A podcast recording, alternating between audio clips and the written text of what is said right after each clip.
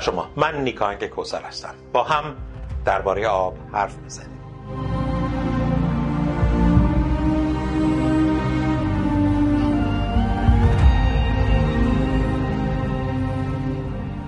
19 خرداد دو سال پیش بود که ما یک حامی بزرگ رو از دست دادیم. پرویز کاردان کسی که مشوق اولیه و اصلی شکلگیری برنامه آبانگان بود و از راهنمایان من برای کار تولید تلویزیونی برنامه مختص آب. قبل از اینکه بیام داشتم متن رو می نوشتم چون من سخنور خوبی نیستم نمی‌تونم راحت صحبت بکنم. اما هر وقت از رو متن خوندم گریم گرفت. و گفتم پرویز کاردان نمی‌خواد که ما اینجا گریه کنیم. خاطره من از پرویز کاردان برمیگرده به سالها قبل از این اینکه از نزدیک ببینمش. وقتی پدرم درسش تموم شد و از آمریکا برگشتیم ایران من فارسی بلد نبودم و اولین دیکته که نوشتم منهای پنج گرفتم تو مدرسه. حسنک کجایی رو کسی بتونه منهای پنج بگیره باید خیلی فارسیش خوب باشه. و خونه پدر بزرگ مادر بزرگم که رفتیم دیدم همه محو تلویزیونن. داشتن دو به علاوه دو نگاه می‌کردند. من بدونی که بدونم چرا عاشق برنامه دو به علاوه دو شدم و این برنامه هر وقت که تلویزیون نشون نشونش می‌داد نگاه می‌کردم و بخشی از فارسی یاد گرفتنم مدیون آقای کاردانه. البته اگر تونسته باشم درست یاد بگیرم الان وگرنه ممکنه کلی اشتباه داشته باشم. خیلی از خاطرات گذشت تا اینکه من به عنوان یک روزنامه نگار داشتم با یک مجله کار می‌کردم و براش کارتون میکشیدم. مجله همشهری. تنزنویسی بود اونجا به نام داریوش کاردان. خب من خوشحال بودم که با یک کاردان دارم کار می‌کنم. گفتم هیچ نسبتی داری با پرویز کاردان؟ گفت متاسفانه نه. همیشه تو ذهنم پرویز کاردان بود تا اینکه در موقعیتی که حالا دوچار یک بایکوت ویژه شده بودم سال 2013 تلفن زنگ زد گفت من پرویز کاردان هستم. برق چهارفاز از من پرید. یادم دو مرتبه چند سال قبلش افتاد که از ایران فرار کرده بودم بعد از سال 2003 در کانادا. مادر بزرگ شیرازی من داشت تلویزیون رو نشون می‌داد. پرویز کاردان بود. گفت می‌دونی پرویز کاردان شیرازیه؟ گفتم نمی‌تونه شیرازی باشه چون خیلی کار می‌کنه.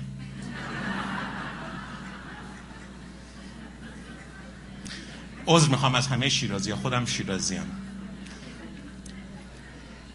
حالا دو مرتبه اون خاطره برگشت. آقای کاردان رو دیدم 2013 و این مقدمه یک دوستی عمیق شد.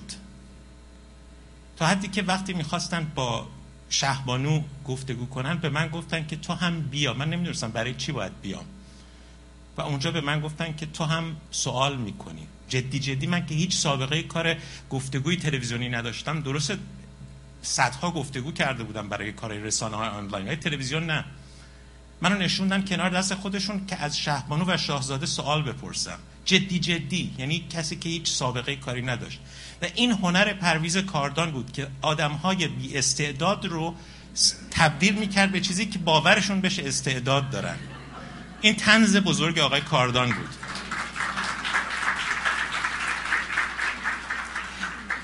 و از اون جدیتر وقتی که من خب پیگیر مسئله آب بودم از زمانی که در ایران بودم درسته که حالا من زمین شناسی خوندم حوزه آب کار می‌کردم کاریکاتورم میکشتم ملت رو مسخره می‌کردم. مثل آقای مصباح یزدی که یادشون برای خیلی ها گرامی احتمالا تمسا ولی من راجع به آب همیشه کار کردم. به خاطرش هم مشکلات زیادی رو تحمل کردم. به آقای کاردان گفتم که مشکل آب در ایران جدیه و در زمانی که امکانش فراهم شد شبکه اندیشه و شبکه افق این امکان رو فراهم کردن که من یک برنامه راجع به آب بسازم. در زمانی که هیچ کدوم از رسانه ها راجع به آب فکر نمی کردند امروز که بزرگترین بحران کشور ما کم آبیه و مردم از کم آبی مینالن فیلم های رو شما در شبکه های اجتماعی می‌بینید. که بچه های کوچک التماس می‌کنن برای یک ذره آب. کسی که صدای خیلی از این بیابی ها رو به گوش و چشم مردم رسون پرویز کاردان بود از طریق برنامه خودش. در نگاه پرویز کاردان که هفتگی پخش می‌کرد بخش نگاه پنجمش از من می‌خواست که هر هفته براش راجع به آب صحبت کنم. صبح شنبه حالا به وقت اینجا میشه ظهر واشنگتن. تلفن. نیکا جان. این هفته چه خبر؟ این هفته چه خبر؟ یعنی وضعیت آب و محیط زیست ایران در طی این چند روز چه خبر؟ سوال دومی بود که کاریکاتور من چی شد؟ من تقریبا از زیر اون در می‌رفتم ولی در مورد آب در نمی‌رفتم. و گاهی وقتا بحث راجع به آب می‌کردیم تا حد گریه می‌رفتیم جلو.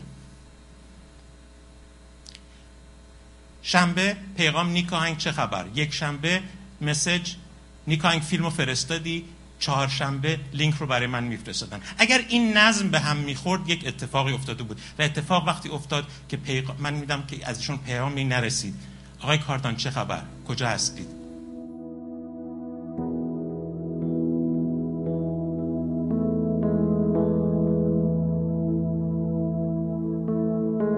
روز 20 خرداد فیروز نادری از میان ما رفت.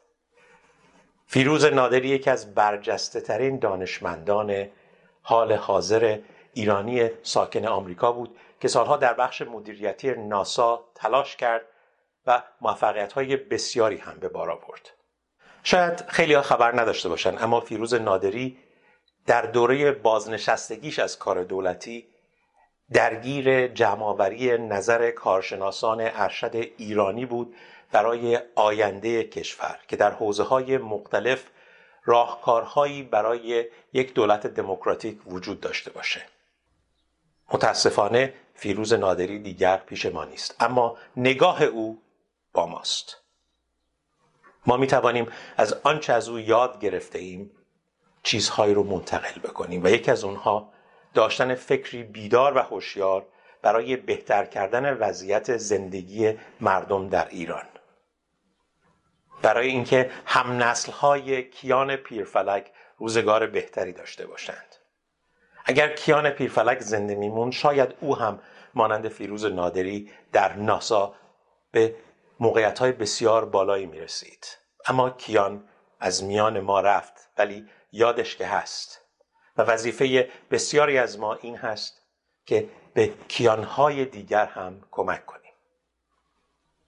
این برنامه تسلیت می‌گوید به خانواده محترم نادری. و همچنین یاد می‌کنیم از پرویز کاردان و نکته دیگر این که هم پرویز کاردان و هم فیروز نادری متولد شیراز بودند.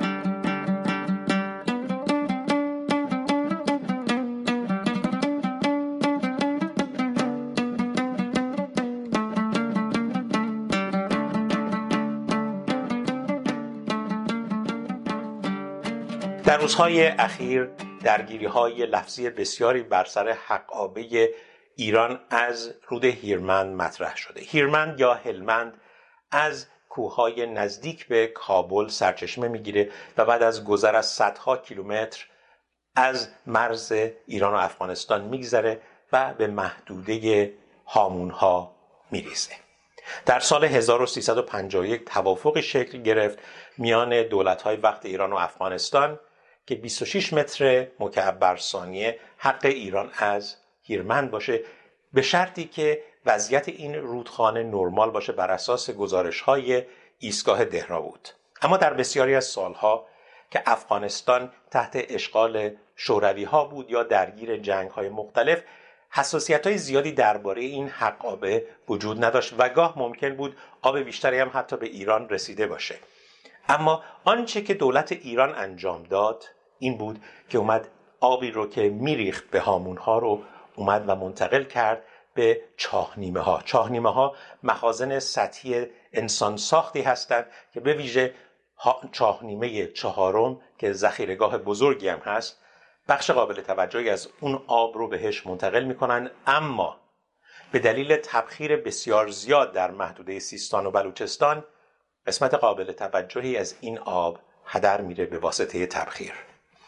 هفته گذشته جلسه تشکیل شد به همت گروهی از کارشناسان و این جلسه به بحث گذاشته شد. مسائل مختلف مرتبط با رابطه ایران و افغانستان در ارتباط با موقعیت آبی هیرمند یا هلمند. بخشهایی از این جلسه رو با هم ببینیم. ما وقت شما را زیاد نمی‌گیرم. بازم تشکر می‌کنم از تمام مهمانان گرامی ما که وقت گذاشتن و تشریف آوردن. برنامه را می‌سپاریم دوست آقای دکتر حمیدی که در یک ساعت اول برنامه در زوم مسئولیت مدیریت برنامه را دارن. ازشان خواهش می‌کنم که لطفا شروع کنن و همزمان در Space هم فراموش نکنن که mic خود را on کنن. ممنونتان. سلام و احترام خدمت همه بزرگواران میمونای عزیز جناب آقای صدید خانم حسینی جناب پیمان دوست ما جناب اسکندری جناب کوثر و جناب آقای محمودی. و کسایی که برنامه ما رو میشنوند چه در فضای Space و چه در فضای کلاب هاوس. من یک مقدمه خدمت دوستا عرض می‌کنم که در واقع بحث باز بشه و کارشناسای محترم هر کدوم به فراخور وقت و روزه علاقمندی خود در هر کدوم از این مباحث می‌تونن بعدا ورود کنن و بحث ما ادامه پیدا کنن.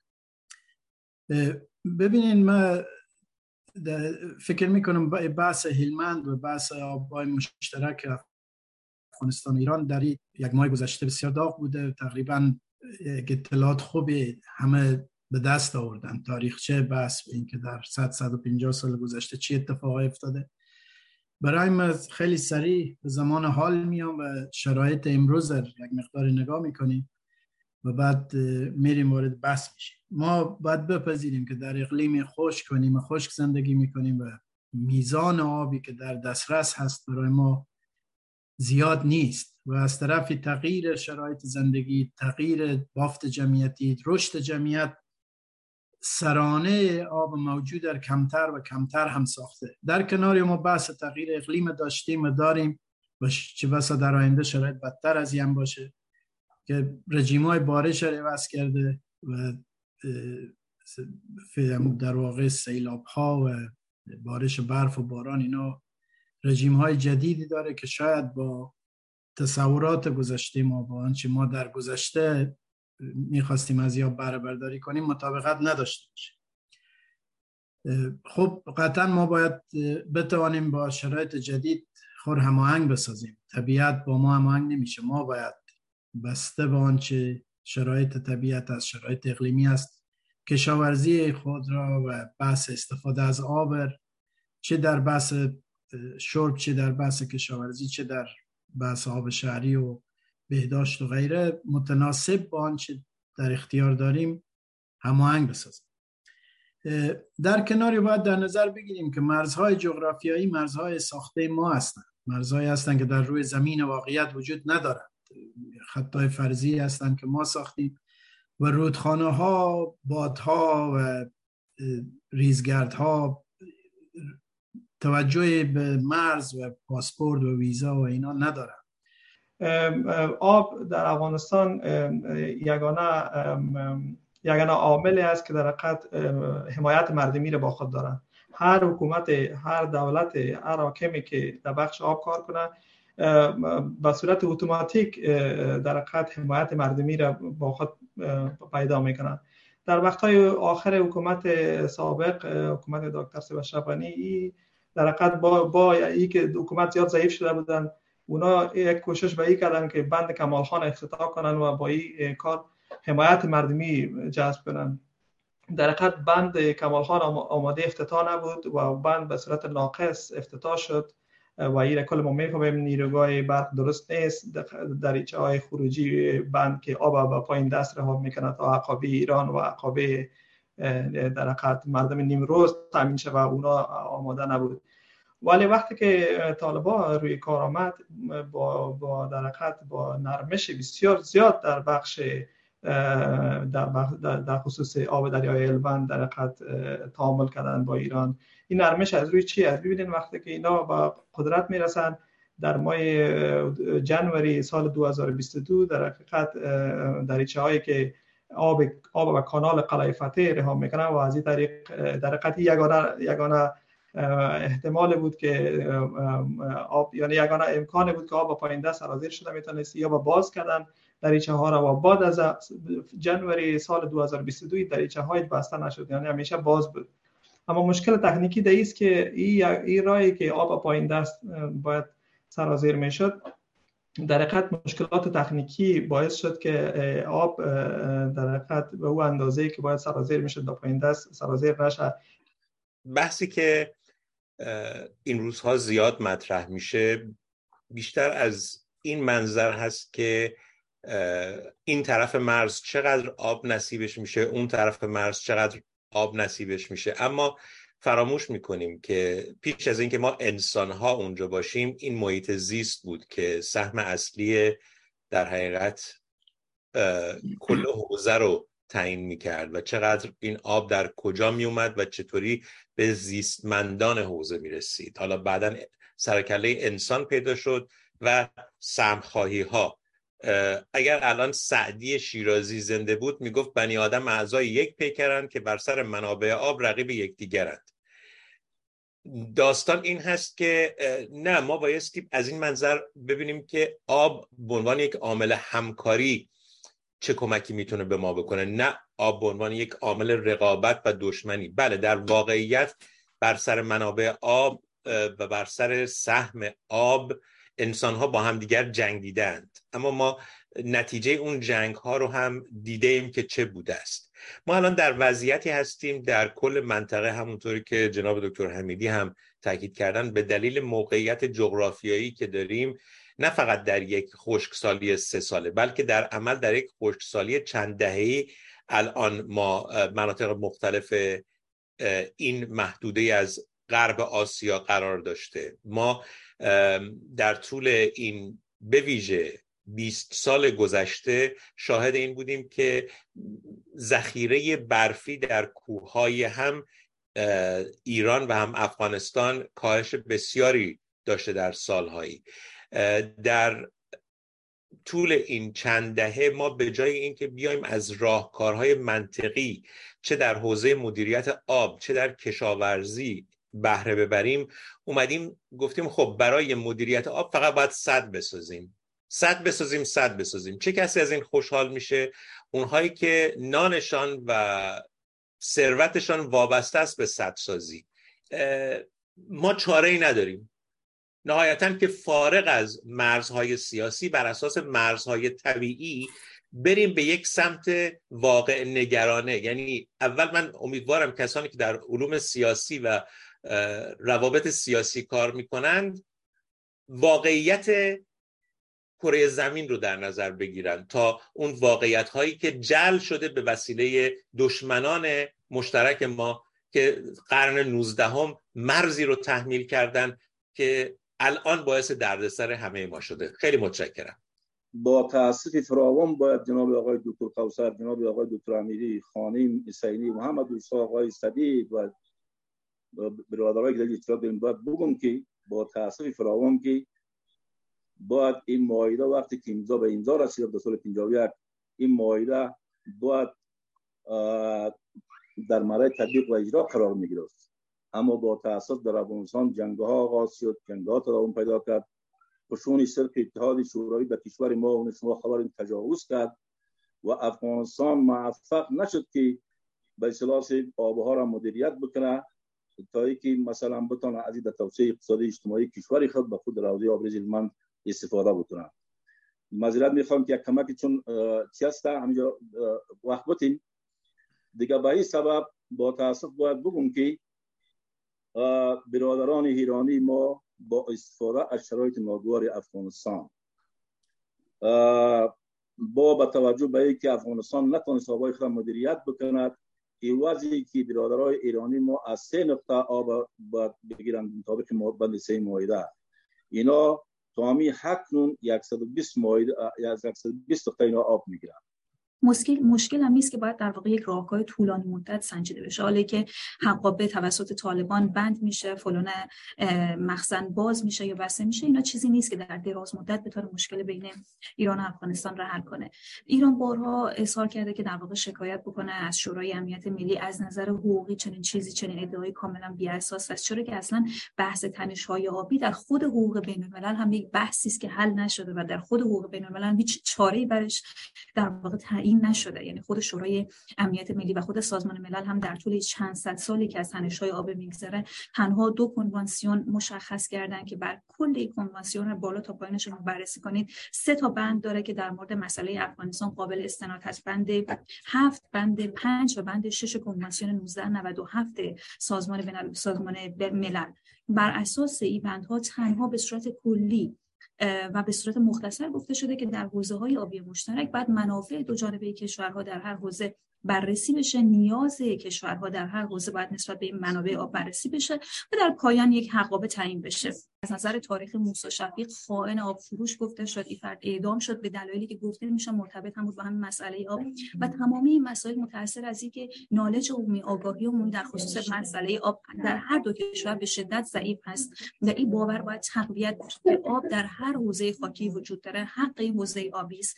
از نظر حقوق بین الملل از نظر عرف بین الملل مادامی که افغانستان بالا آب هست در یک حوزه آبی سهم بیشتری نسبت به بحث افغانستان کشور پایین آب می‌برن و در خصوص تأمین این حقابه ایران واقعا شبهات بسیار زیادی وجود داره. مکررا تاکید شده که در طول سالهای گذشته تا سه برابر آب توسط دریای هیلمند وارد ایران سه برابر بیشتر از حقابه مشخص شده آب وارد ایران می شده این مسئله قابل اثبات نیست اما واقعا قابل اثبات هم نیست که در شرایط فعلی که حتی قدر جریان های آب ورودی به داخل خاک ایران محدود شده آیا هنوز حقابه ایران تعیین نمیشه؟ چرا که حقابه تعیین شده برای ایران حقابه بسیار کمی است در قیاسی که وجود داره در قیاسی که در واقع چاهنیمه های ایران توان ذخیره سازی آب دارن و مسائلی از این قسمت مشکل آب هیرمند یا هر حوزه مشترک آبریزی که ایران و افغانستان دارند از جمله هری رود با کلکل توییتری با شاخ و شانه کشیدن مثلا اون طالبی که بیاد یک دبه دستش بگیره یا سید ابراهیم رئیسی که بره مثلا.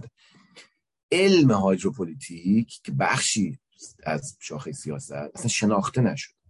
ببینید همون کنوانسیون بینالمللی رودخانه ها الزامور نیست. اما توافق است که دو کشور یا چند کشور انجام میدن مبنی بر اینکه بیان در واقع سهم متناسب ببرند از یک آب. من با این گفته خانم حسینی هم مطلقا موافقت ندارم که شفتن با توجه به اینکه در بالا دست کشوری مثلا مصب رود رو داره و کشور دیگه در پایین دسته.